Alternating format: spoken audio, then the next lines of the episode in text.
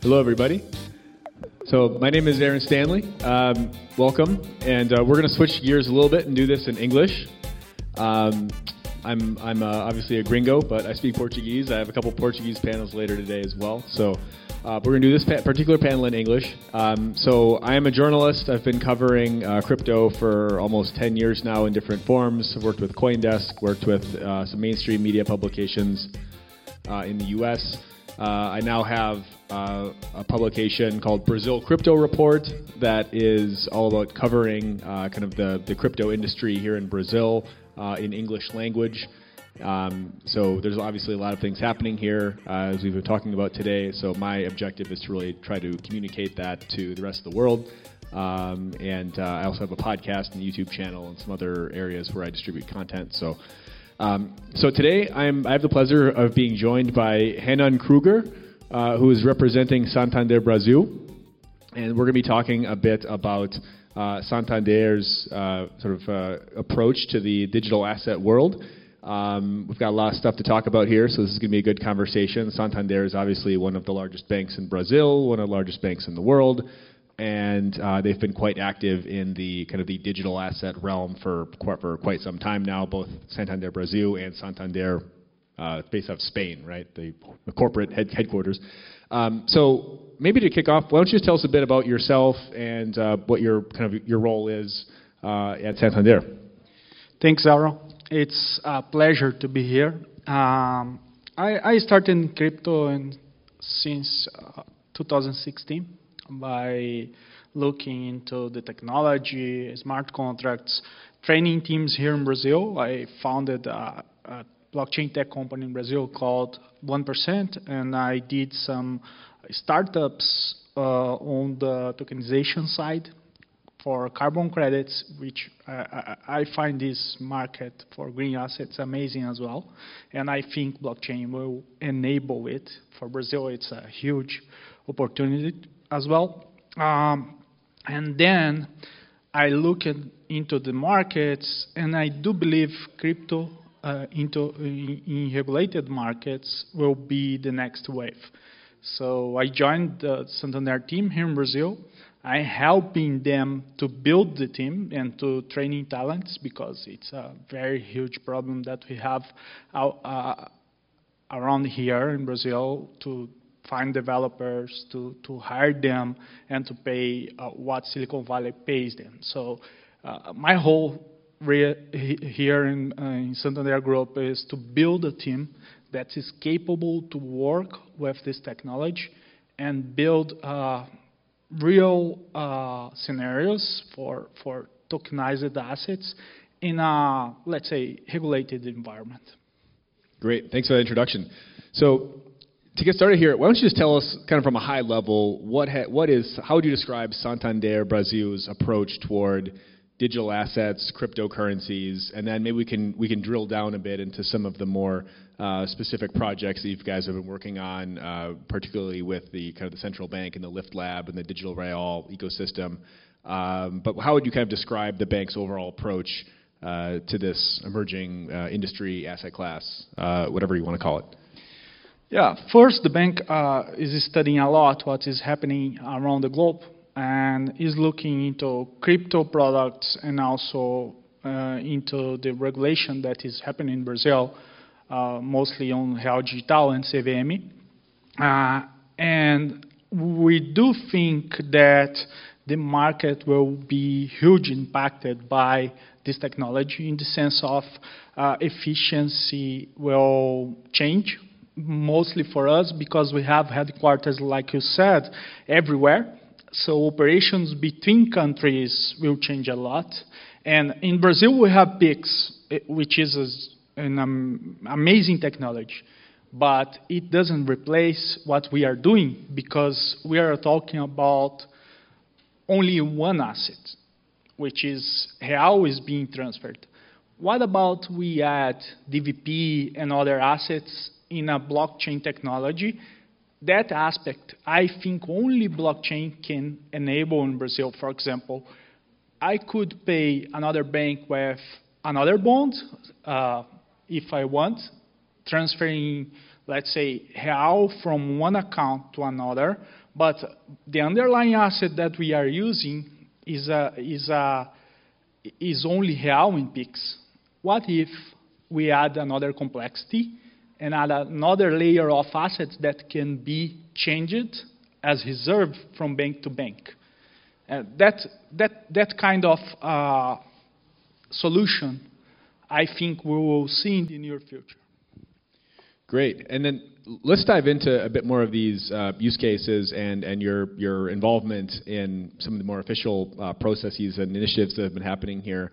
Uh, so Santander Brazil was a part of the LIFT Lab, uh, which is a financial innovation accelerator run by the, the central bank here and by Fenasbac. Uh, with at least this, part, this most recent cohort that you were a part of, the objective was uh, coming up with innovative new use cases that could be deployed in the digital real environment. Uh, and you guys actually came up with a really inter- interesting use case involving uh, kind of the tokenization of car titles and property titles and the transference of these. So maybe why don't you tell us a bit about that particular use case? What what did you guys develop here? Yeah, uh, we made a DVP for cars and real estate uh, on Lift Lab. Um, we find out several challenges that we will face in the near future uh, on the supply chain because we will need uh, every asset to be interop- interoperable, I would say. And let's say the Detran is responsible for uh, the car uh, his registration in Brazil.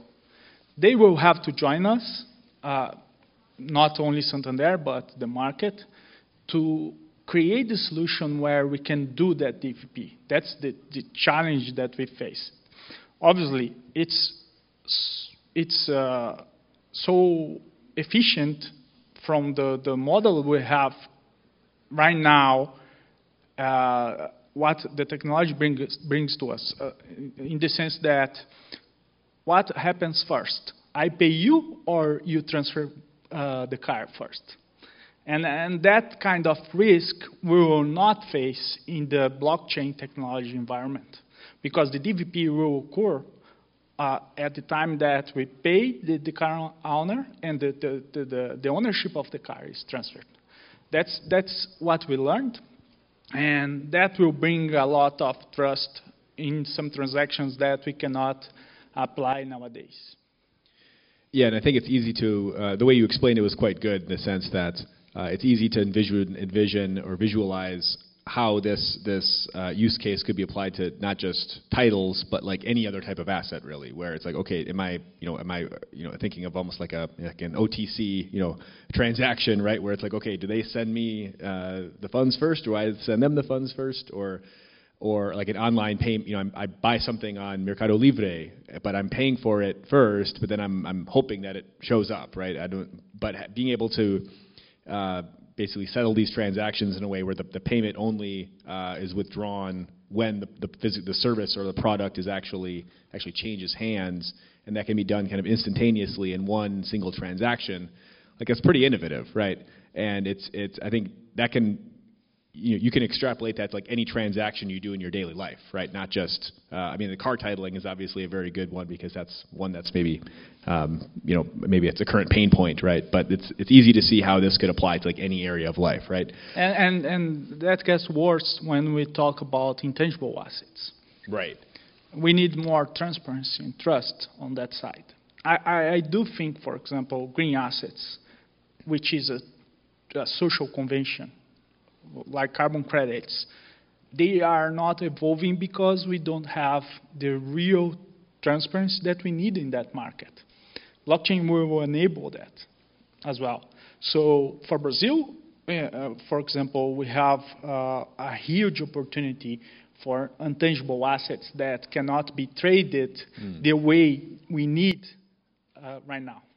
Yeah, absolutely. Yeah, I think this whole world of, of these environmental assets um, you know, carbon credits and things of this nature is going to be, especially now that, at least in the U.S., coming starting next year, companies are going to have to provide more disclosures about, you know, types of carbon credits on their balance sheets and things of that nature. Um, this is going to become a market that is uh, uh, you know, pr- providing the transparency into like, okay, what is this carbon credit actually, you know, worth? Is it is is one carbon credit worth it? Somebody uh, is a carbon credit issued by party A is valued the same as a carbon credit issued by carbon B or party B, et cetera, et cetera. Um, so uh, Santander Brazil was accept one of the 14 entities accepted into the uh, the pilot program, Digital Real pilot program that the uh, the Banco Central is is commencing this month. Um, I'd like you for you to explain a bit about how this is maybe what was like even the application process. I know it's pretty competitive to get into this. Uh, what was it like to get accepted in to this program? And then now that you're in, what what will you be doing exactly? Yeah, first, uh, I think Banco Central and regulators in Brazil are doing a great job because we are probably the first country that are looking into that technology and saying, look, we, we may have to regulate that space, and we find we found the, the let's say the right players to take care of the financial assets and the securities, which is CVM and Banco Central. So I think they they are evolving their teams to work with this technology, which is also important. Uh, they are here in the market. They are working together with us, and uh, and for that, uh, Real Digital Pilot, we will look at four assets: the CBDC, which is interchangeable between banks, not between consumer to consumer. Uh, the DVT, which is Depósito à Vista Tokenizado, and for uh, other kind of payment institutions, we will call it Moeda Eletrônica Tokenizada, which was the reserve is one to one. And to test the, the, the, the, the DVP on this, on this platform, we'll buy federal bonds. That process, for example, is not very uh, accessible right now because uh, the systems ha we have nowadays are very limited. For example, they can do, I, I think, two TPS. So blockchain. Two. Yeah. Oh wow. Okay. that's that's not a lot because it's not popular. Uh, obviously, it, what comes first? What comes first? the system or the, the, the, the access to the asset. So I do believe this test will show us what we can do between those assets that we cannot do right now. For example, can we do a transfer between banks without transferring the reserve? Nowadays, no. Can we do with blockchain using another asset? I don't know. Maybe those questions will be raised. And the, the, the, application for us, it was hard because we, we had to prove that we, we had the, the, the, the, knowledge to participate in the, in the, in the Real Digital Pilot. As we are with a global team inside Spain and building another one in Brazil, I think that was key to, to, to enter the, the, the Real Digital Pilot. Well, I think Santander also has the advantage in the sense that uh, the Santander, the you know the European Santander has been experimenting with tokenizing uh, bonds and debt and other types of assets for some time. I think even dating back to like maybe 2018 or 2019. Yeah. Um, maybe how is that that maybe that uh, institutional knowledge uh, maybe translating into the the Brazil uh, context here? We are uh, always contacting the research team there because they are studying every aspect from, from the technology for five years now. And they have tested around France and Germany. And what, what it brought to us is a knowledge about jurisdiction everywhere. For example, Germany is legalizing custody, is, is creating a, a, a regulation for custody and for that, maybe in the future, we can use uh, some company in Germany. Mm. And that info that help, help us to build our products. And also, they are studying uh, edge technology like uh, uh quantum computing, zero knowledge proofs, and they uh, can show us or can teach us uh, here in Brazil how to deal with and uh, select the, the, the, best protocols, select the best technology, select what we are do- going to apply in Brazil operation.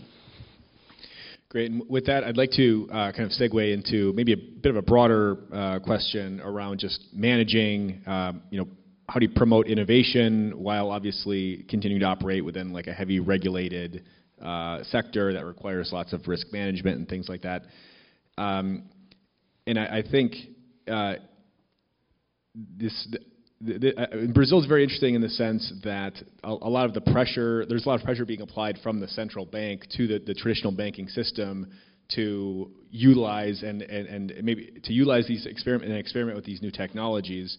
And this is uh, maybe pressure that is maybe it's pressure, maybe it's an incentive, uh, maybe it's a it's a carrot and a stick, however you want to describe it. But I guess the question would be, to what extent is uh, the, the central bank's uh, forward thinking really helping institutions like yours to really immerse themselves in this technology, uh, perhaps more than more than it might you might otherwise be be like engaging with this these types of innovations. If that makes sense. That helps a lot us because we have a very complex compliance and risk team globally, and for what is regulated, it is very clear for for us. We can we can apply in a let's say we can be very accurate on, on the solution that we are proposing for our products. Uh, in gray areas, we may have to find some uh, idea or analogy for regulation in uh, another country. And for example, that uncertainty that we have in SEC right now is what the banks uh, whenever Banco Central and CVM is not regulating assets or products, we have the same. So probably the decision will be no for the compliance team. When we have the Banco Central, uh, Banco Central saying, look, we are going to test how Digital, we are going to test uh, DVP between uh, federal bonds and uh, Real Tokenizado, for example, it's very clear it's different. So it helps a lot. And then, piggybacking off of that, um, what do you see as being the the big impact that this digital real ecosystem, uh, and I'm speaking of digital real not just in terms of uh, it's not just the, the, CBDC, that's not just the actual currency itself, but this entire ecosystem of kind of tokenizing the financial system that the the central bank has been talking so much about how do you see all of this really changing uh, the way that the, the, Brazilian banking system operates, um, even even even to the customer level, right, to the end user level, who may not even understand anything about blockchain or you know may not even understand what the digital real even is. Uh, but how does this ultimately impact uh, you know all of the, the different stakeholders in the uh, in the banking system here? First, I think the relation between banks will be a little bit different uh, on this technology because, uh, as I said, uh, I don't think only reserves will be in uh, CBDCs or reais. I think uh, other assets will be transferred uh, in the future. the relation between investors and, and assets right now are very limited in some space, like uh, debentures um, or Brazilian bonds for companies are not very accessible for, for, for the, co- the consumer. Those types of uh, investments will be more transparent and more accessible, in my opinion, in, in, in the future.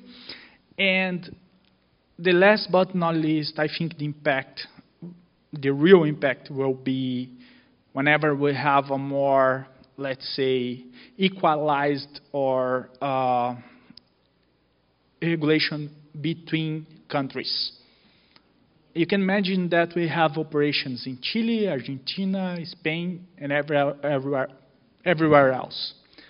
Some are big, some are uh, uh, some are not that, that big, but the relation between headquarters in countries for assets will be very different.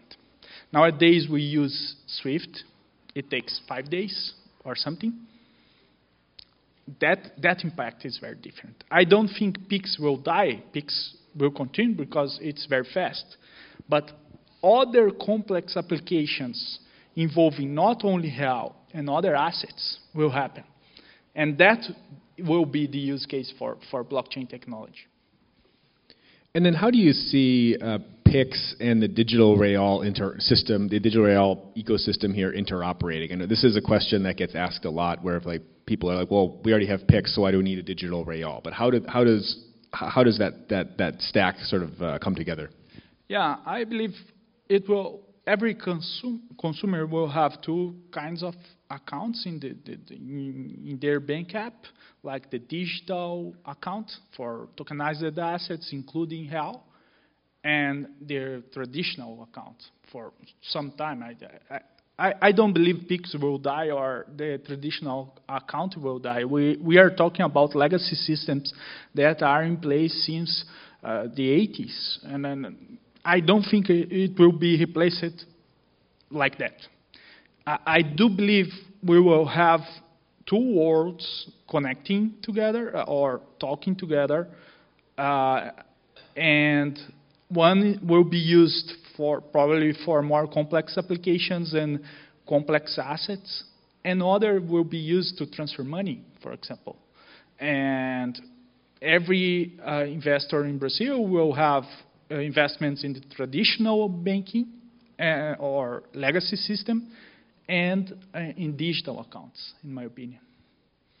Great, great. And then with this, this uh, and the, the, question of financial inclusion, right? Uh, this is obviously one of the, the narratives that you hear being uh, being being advanced by blockchain cryptocurrency proponents. And um, just, I would just like your thoughts on, on this in this uh, in this kind of this more open, um, you know, democratized uh, digital real ecosystem, what do you see as the potential for this technology to really perhaps bring banking services or financial services to you know, underreached populations here in Brazil, or perhaps uh, providing additional services that that folks maybe already, they already have an account with like a new bank or something, but they don't really have any other access to credit or other other types of um, more advanced products.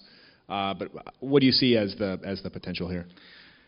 Yeah, that's a very complex situation. I, I don't think the technology will have a lot of, uh, on that side. It can it can enable, but it cannot change. I, I do think we need another type of products, uh, a different credit credit score system. We need microloans. We need uh, social initiatives inside favelas, for example, in Brazil. The technology can enable it, but in that side, I, I really think we need to, to change mindset. It's not about the, the only putting on blockchain some assets or some accounts, but it's the way the, the financial system is structured right now that is, is preventing some part of the po population to have access to financial systems. Uh, and I do believe it will be a step towards uh, that access, but we need to change the, the, the way we work with our credit systems, our loan systems, our uh, social incentives to, to, like if we use uh, uh, game theory like we use for Bitcoin, which we know a lot, uh, to create access and, and even some initiatives like Celo blockchain, they have universal income. Uh, that will be what what can change the status, and and together with Real Digital, we will see interoperability in these markets, in my opinion. That's interesting, and I think that's a healthy, uh, that's a good response because I, it's a very honest response, right? Because I think a lot of times you hear, uh, even at conferences like this, people putting forward this um, this kind of financial inclusion, like blockchain as this financial, this like magic, uh, you know, it's like a you wave a magic wand and all of a sudden everybody has access to financial services. And it's just not really like it's a piece of the puzzle, right? But there's a lot of other more structural factors that still need to be addressed, uh, like factors that you had mentioned that that go into this. Um, I'm not entirely sure how much time we have left. I'm waiting for a, a sign, but um, but we, time for a couple more questions, I presume.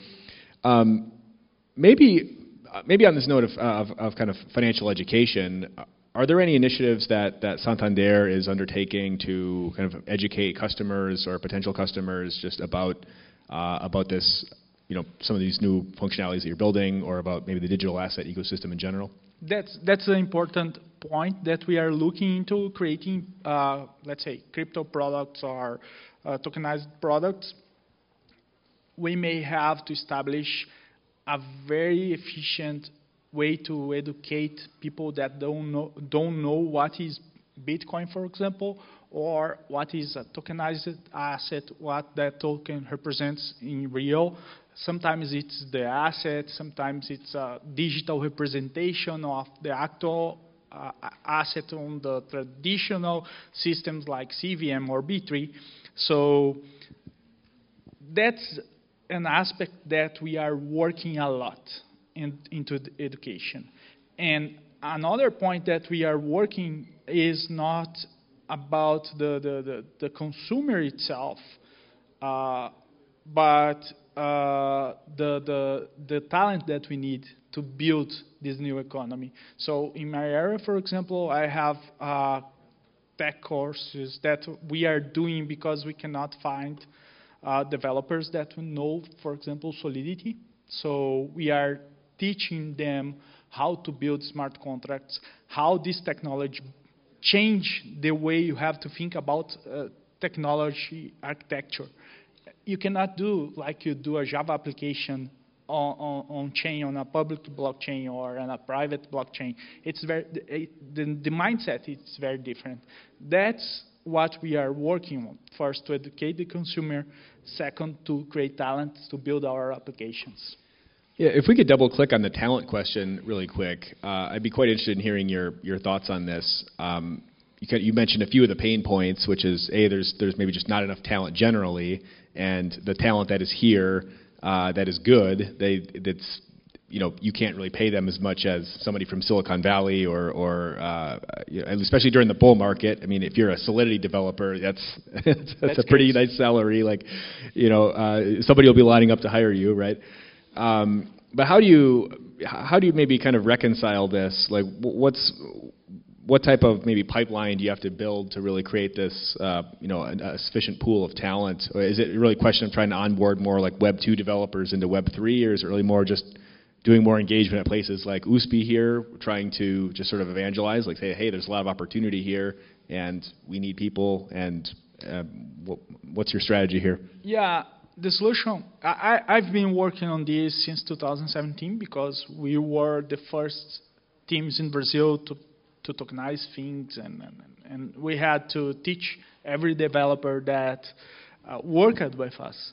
So, what I, I believe is we may have to teach them not only into the language itself, but in the theories that were used to build Bitcoin, for example.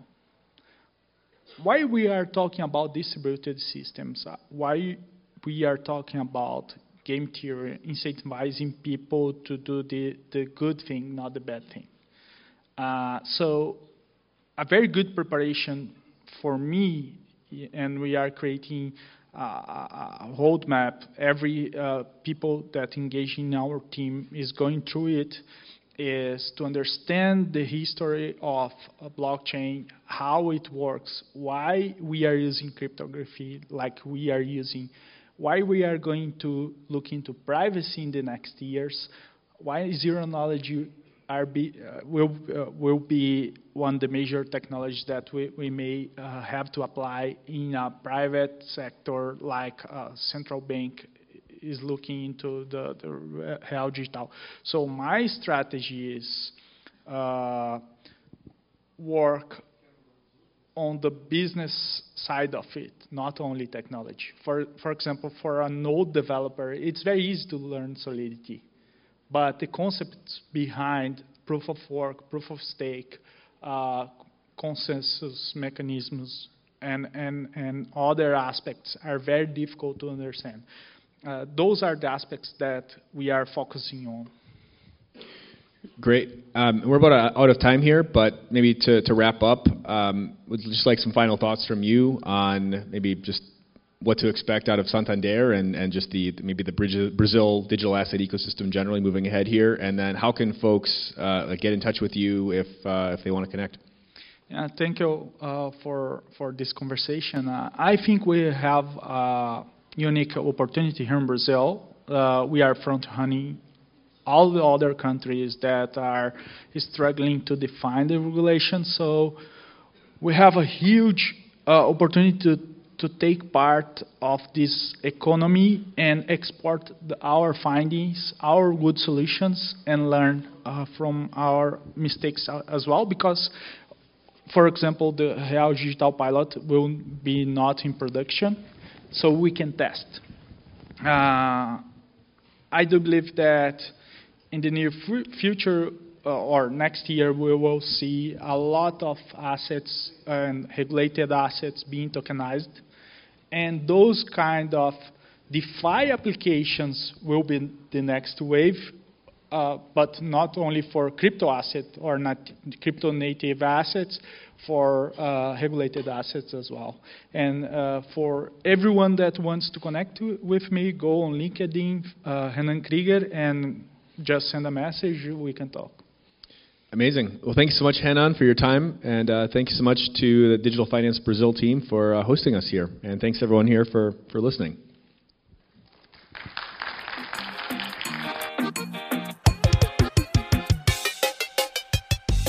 Obrigado, everyone, and thanks for listening.